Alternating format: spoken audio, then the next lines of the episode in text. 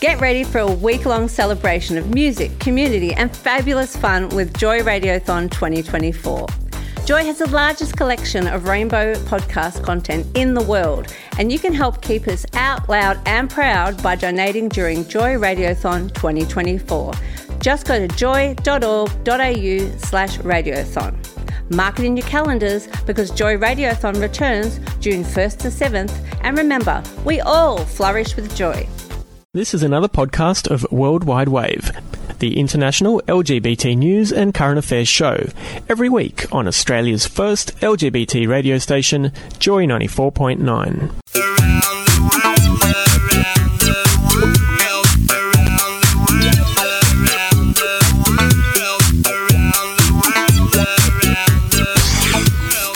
Surfing the globe, bringing you news, views, and current affairs for the LGBT community.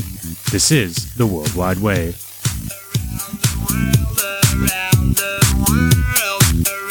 Good evening. It is Worldwide Wave Time Joy's international news and current affairs show for and by the LGBTI community. We love taking around the globe one queer story at a time. I'm Matt and I am joined in the Victorian Pride Centre tonight with, by Stefan. Good evening. And hello, Shannon. Hey! Have you ever asked yourself what is the difference between a country that embraces and pursues progressive rights for LGBTIQ people and those countries who repress and even strengthen their anti-LGBTI direction? It is is it culture, demographics, history, religion? It is a complex question. Mark Gevisser, author of the Pink Line Journeys Across the World's Pink F- Frontiers, has asked that exact question. Aside from proposing a theory of the have versus the have nots in LGBTI rights, the book also follows the lives of a variety of LGBTI people and their di- different experiences as, ne- as they negotiate the pink line. Here's the taste of what's coming up tonight. As the state ceases to function, as the state ceases to provide schooling, food, welfare, care, love, joy, all these things that people need in their lives, the church and the, and the mosque step in. But they step in with this ideology. So more and more people become involved with the church because really of, of not just spiritual, but material benefits. But those material benefits come at a cost, and one of the costs is, is signing on to the ideology. Would you visit a country that has really poor LGBTI rights? Maybe you have visited and you can tell us your experience about how you felt. Should we even boycott some of these countries? Mm. No social movement has brought changes so quickly and with such dramatically mixed results than the global LGBTI rights movement. While sex, same-sex marriage and gender transition are celebrated in some parts of the world, laws are being strengthened to criminalize homosexuality and gender non-conformity in others. The difference between them has a name, the pink line. Mark Gevisser took seven years to write his book titled The Pink Line, Journeys Across the World's Pink, Frontiers. We started by asking Mark to explain exactly what this mysterious pink line is. The pink line is a, a concept that I use to describe the way the world has been defined and described and divided in an entirely new way in the 21st century. Um, a line on a geopolitical line on, on one level between those parts of the world that have become more inclusive and affirming of LGBTQ people, and on the other side of that line, um, those parts of the world where, in backlash, both legislation and culture has become increasingly homophobic and transphobic, almost as a reaction to what's happening on the other side of the line. So on on that level, the pink line, um, you know, runs between countries. Uh, at the moment that we're doing this interview, it, it, runs very sharply between Russia and the Ukraine, between um, Putin's sphere of influence and the EU sphere of influence. And, and in fact, the, the way that Vladimir Putin began this war with the Ukraine in 2013, uh, when the Ukraine was uh, wanting to join the European Union, was through a campaign that said EU equals homosexual marriage, or put more graphically on billboards um, all over Kiev at the time, the way to Europe is up the ass. Um, so this was a way that Putin and Russian nationalists chose to define a kind of decadent, neo-colonial, expansive, liberal, Western secular society. Uh, that being a society that protects LGBT rights or that, that gives rights to these perverts and freaks. And in that way, um, people on Putin's side of the line were drawing the pink line over the old Iron Curtain. On the other side of the pink line, we might find people such as you and me, um, who, in the name of international solidarity, might feel that what um, constitutes uh, the most um, uh, sophisticated and fairest society is, is a society that grants rights to people like us, and therefore we want to encourage or even impose this idea on other countries. Um, and perhaps we have this idea that we want to rescue or save people on the other side of the pink line um, who might be struggling and suffering. So we, we might have our own political agenda, which makes us feel better about who we are and how we are in the West and how we are the most advanced societies compared to other societies which which sort of work along different trajectories when it comes to understanding sexuality and gender. But the pink line as well, I think, if I can just say one more thing about it, is I think it doesn't only define countries, it runs through countries as well. Um, see how the culture wars play out in a country like the United States, which is on so, on, on so many levels a, a leader in LGBTQ rights, but where there are these culture wars that were first about whether gay people should have rights and now about whether trans people should have rights. The pink line, I think, also runs very importantly between a sort of um, a virtual existence where you can sort of log on to this kind of global digital identity and find other people like you and, and develop an idea of what it means to be gay or lesbian or trans or queer. But there, there's a line you cross when you look up from your smartphone into a pink line that you cross when you look up from your smartphone into the eyes of a punitive parent or a state that says that what you're doing is illegal or a, a church that says what you're doing is um, or a that says that what you're doing is, is, is immoral and sinful. That's a pink line too. There's a whole lot there that and I want to go into detail on a few more of those things, but the, the speed of progress in LGBT rights has actually been very fast. I mean, we've had very, very big changes in you know, just over 50 years. Why is it so fast? I think it has a lot to do with globalization and the moment at which this happened. So, um, if you like civil rights or, or anti-colonial rights, the rights to self-determination or feminism happened in eras where time literally moved more slowly. Um, the, this latest iteration of a, of a human rights movement, LGBTQ rights, has happened at a time when the world is moving faster than ever before, primarily because of the digital revolution, of course. Of course, what I just said about the way um, you can find out more about this stuff or join um, in a way that was impossible for, for a gay boy of my generation growing up in the 1970s, um, isolated. So it's the digital revolution, but it's not only the digital revolution, it's the other vectors of globalization too.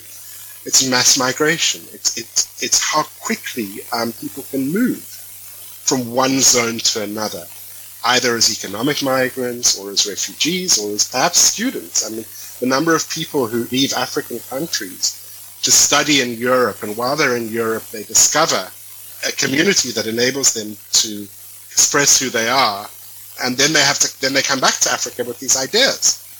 As the father of my Palestinian friend Tarek said to him, Cambridge made you this way, meaning Cambridge University. Um, there's also the rapid urbanization that's happened.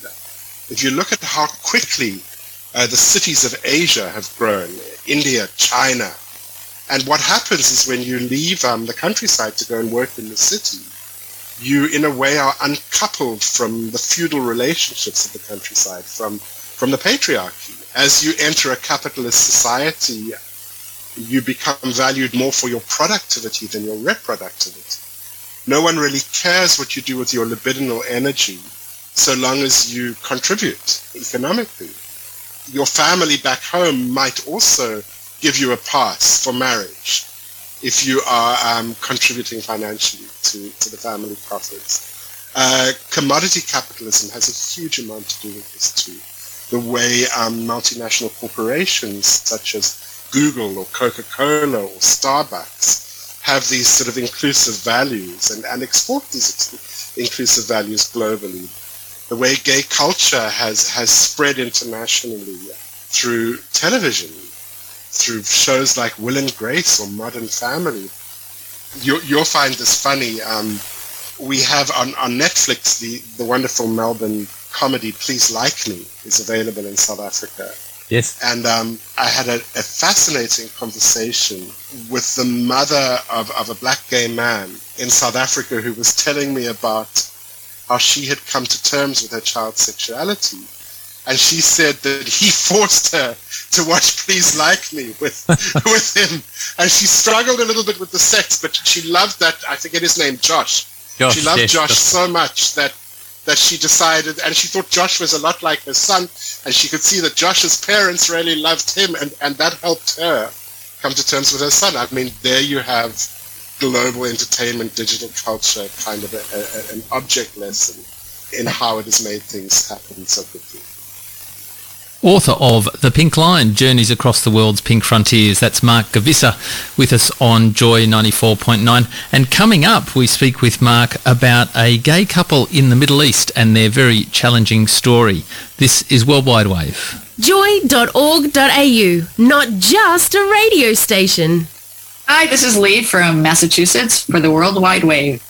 We, we put the call out to you for um, if you've been to any countries where there are, uh, you know, poor LGBT rights. What was your experience, or are you avoiding a country? Like, I don't think I'm terribly fond of going to a lot of countries in, in the Middle East. Just yeah.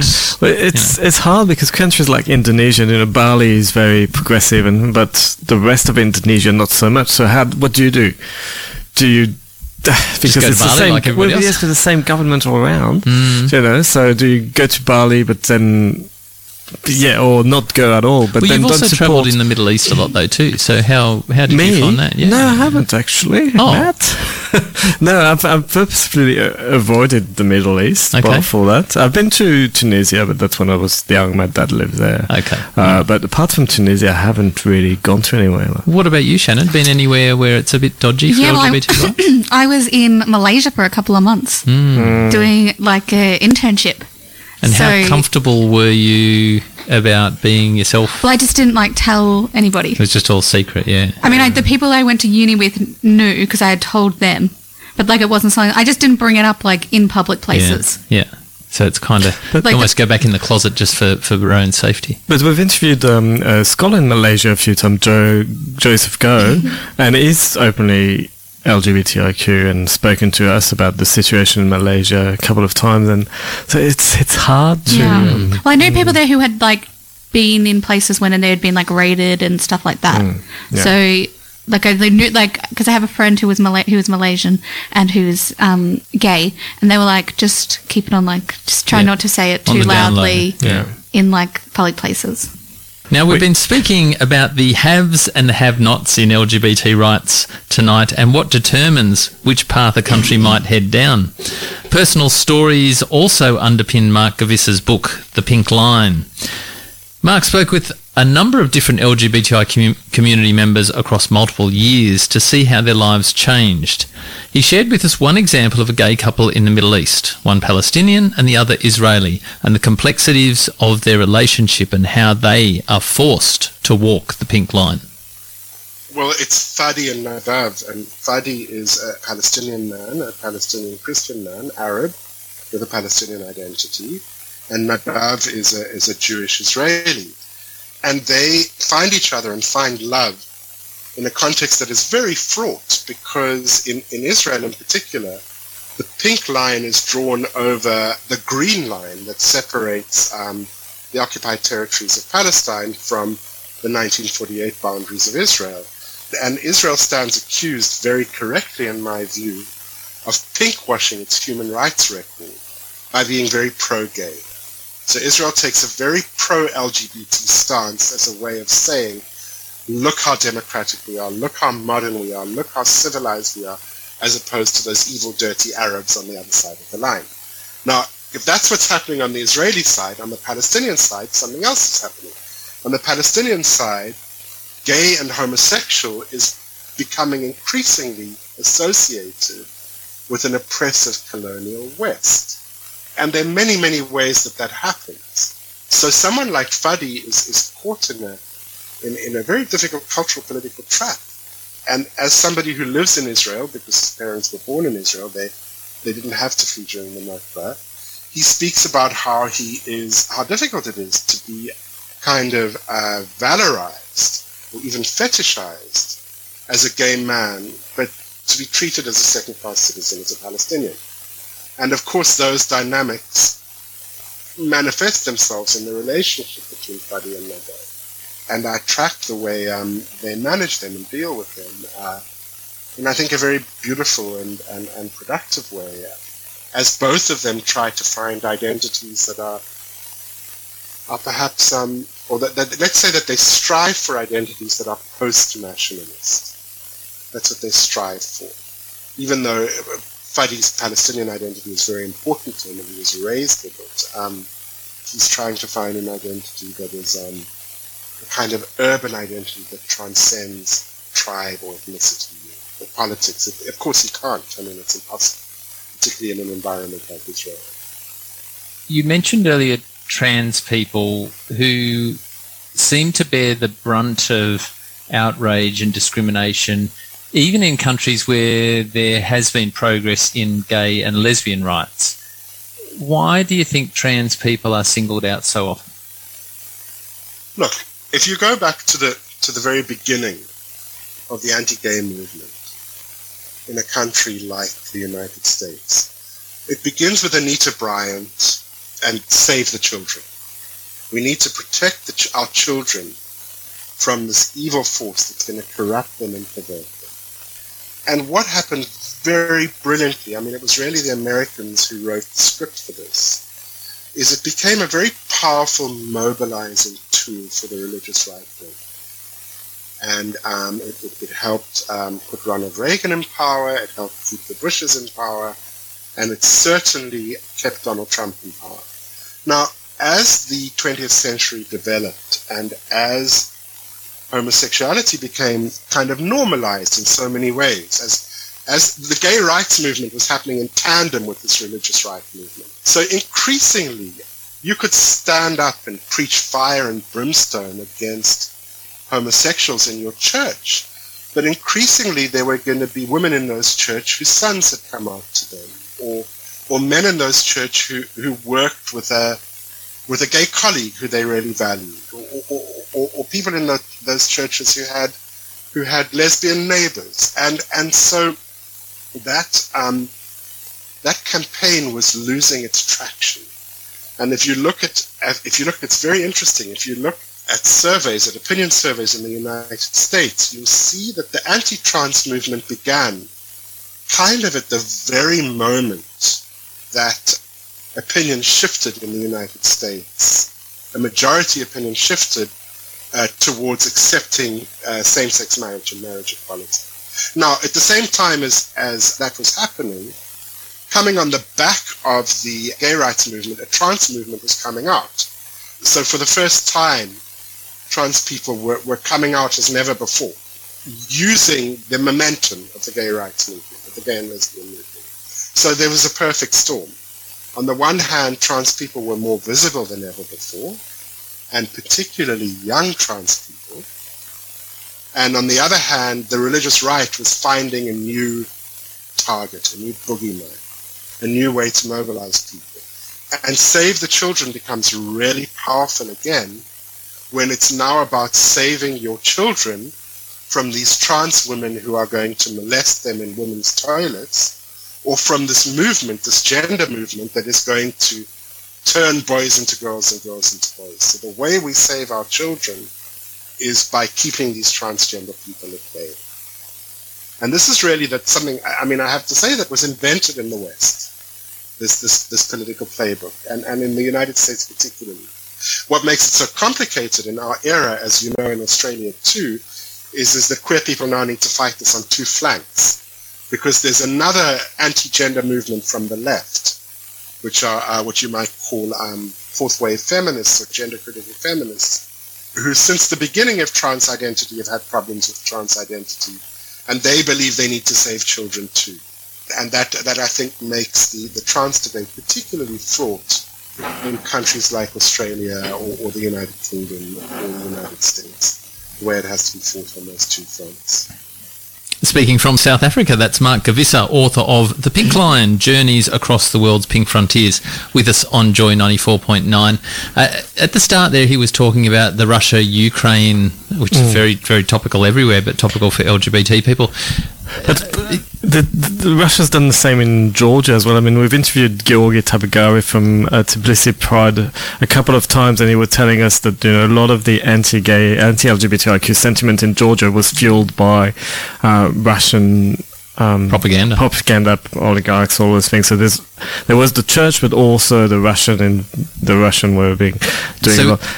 It's the, the both the political realm and also the religious realm that are you know they have to find a, a, as Mark said a boogeyman Yeah. or a boogie woman, uh, somebody you know to demonize so that they get a voice or Yeah. or, yeah. Um, it was interesting hearing his thoughts about the, the anti-gay playbook that this is you know.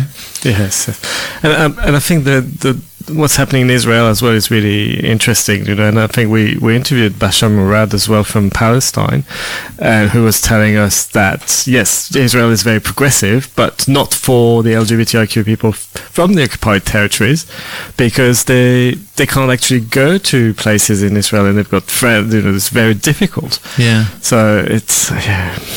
and then and the whole issue of trans um, um, uh, persecution.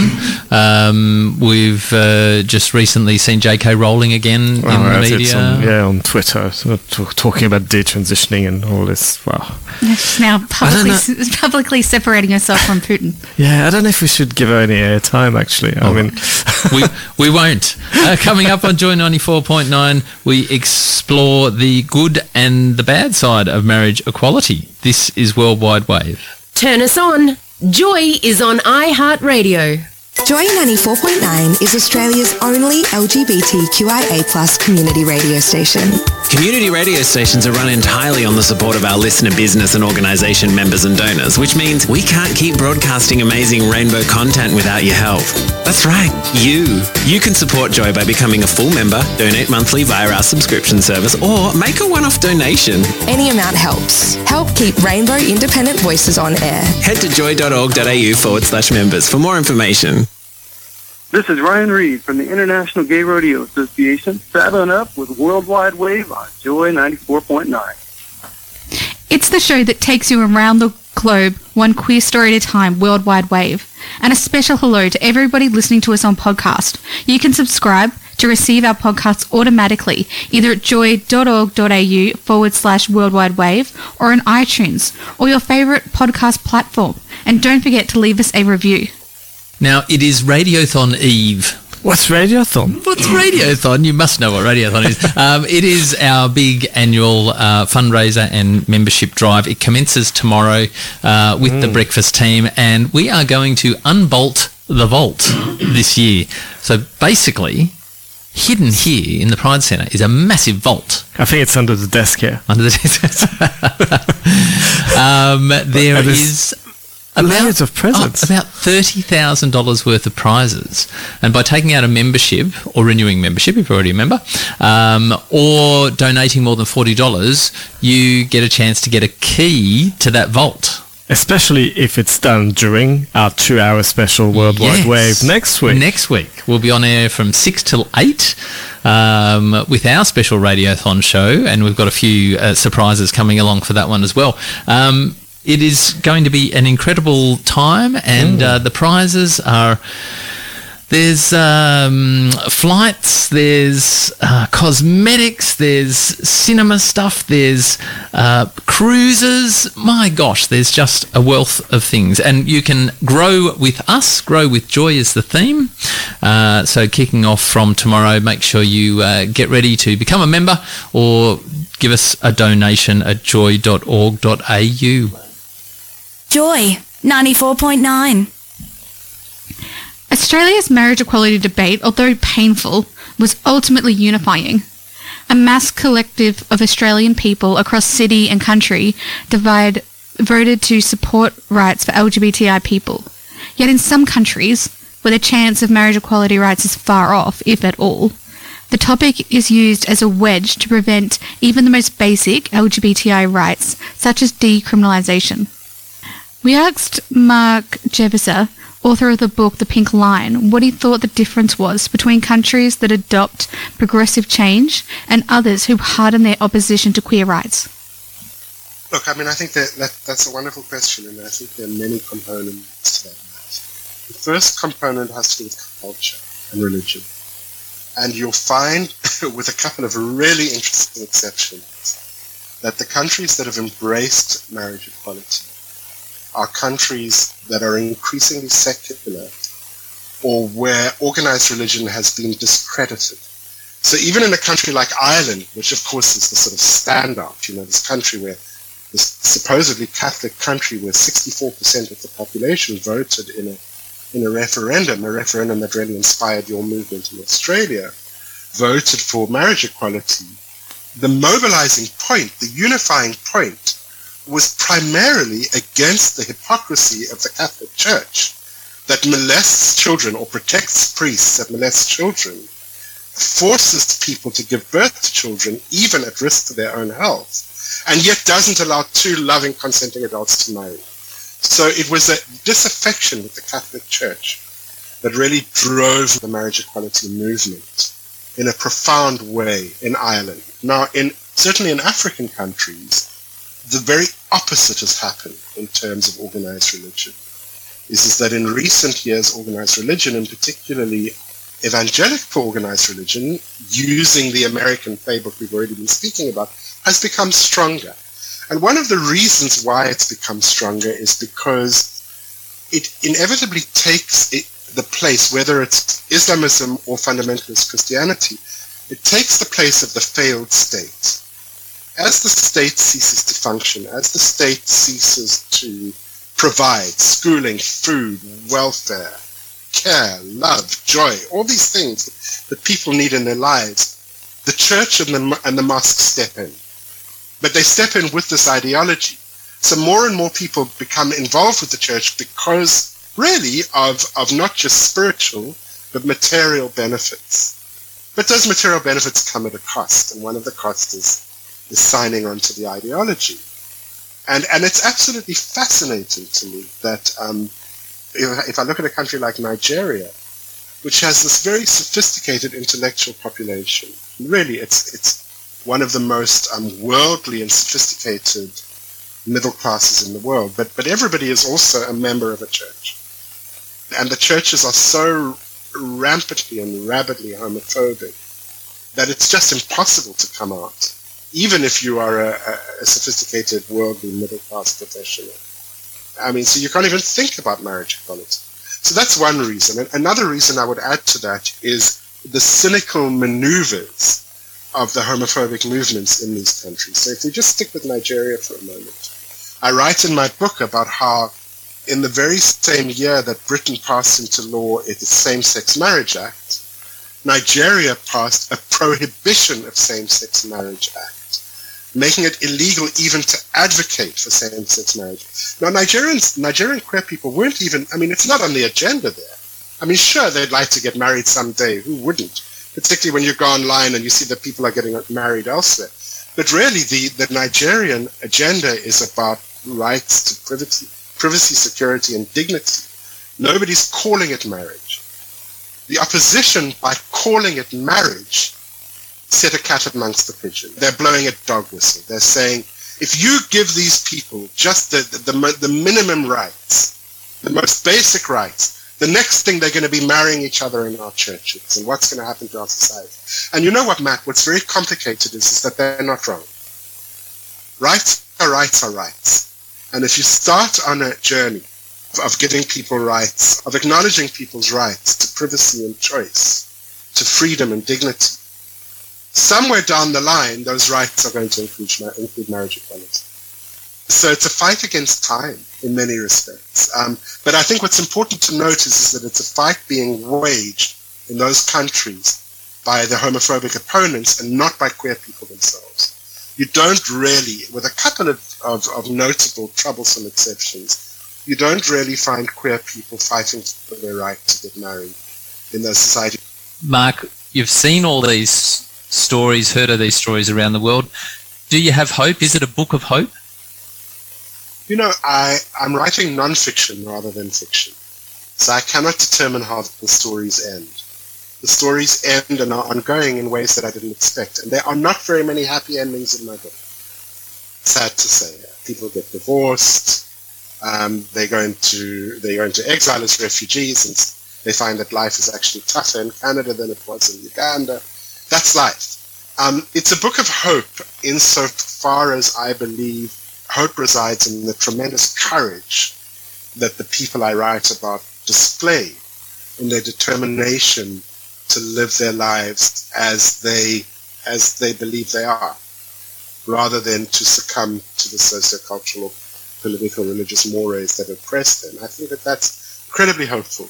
But I also think that we have this this illusion in countries like Australia, or the United Kingdom, or even South Africa, where I live, that you know, as as Martin Luther King said, the long arc of, of history bends towards justice. Um, I think that it's more complicated, and what I've seen in my research is that it's more of a pendulum of action and reaction, of rights claim and then backlash. And I really think that, particularly for those of us who live in countries where there is the kind of freedom that you have, Matt, or that I have, we need to understand that.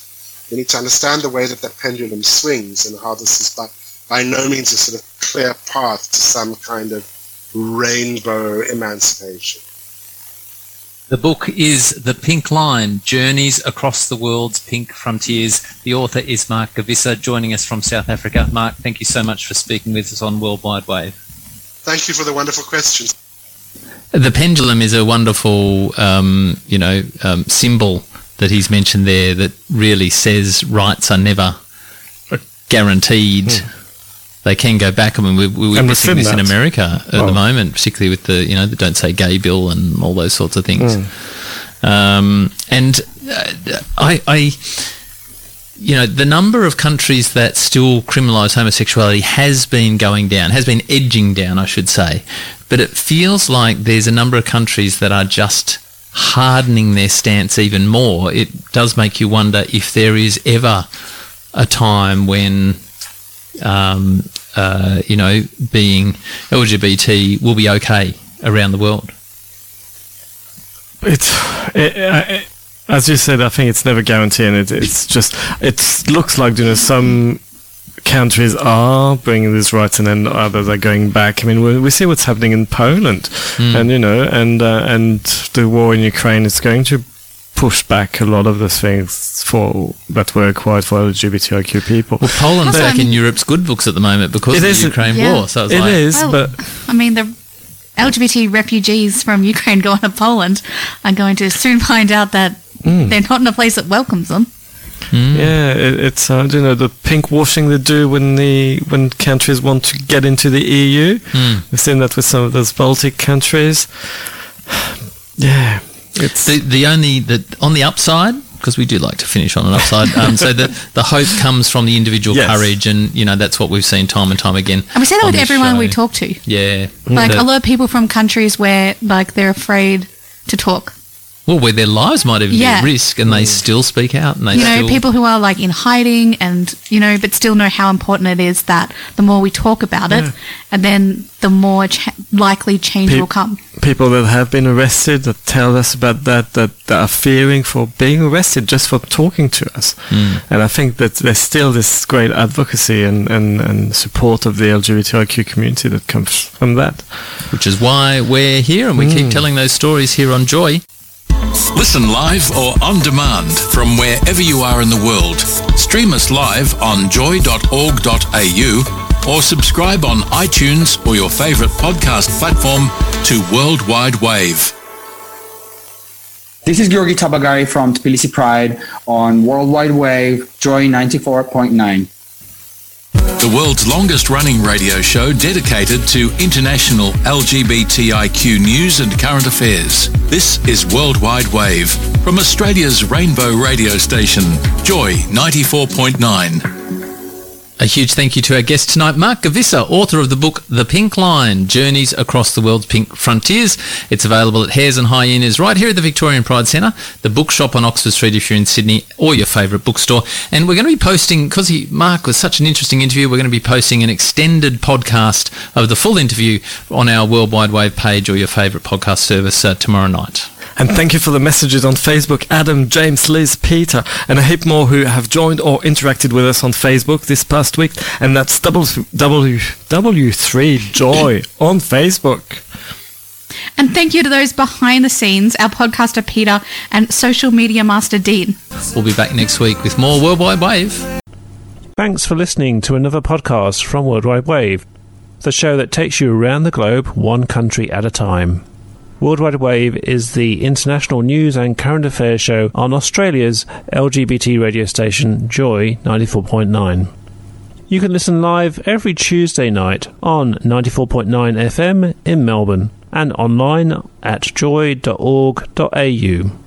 You'll find all our podcasts at joy.org.au slash worldwide wave or follow us on Facebook for the latest international LGBT news Search W3Joy on Facebook now. This podcast was produced by Joy Media. You can support Joy's diverse sound and diverse community this June by donating to Joy Radiothon 2024. Go to joy.org.au slash radiothon. And remember, we all flourish with joy.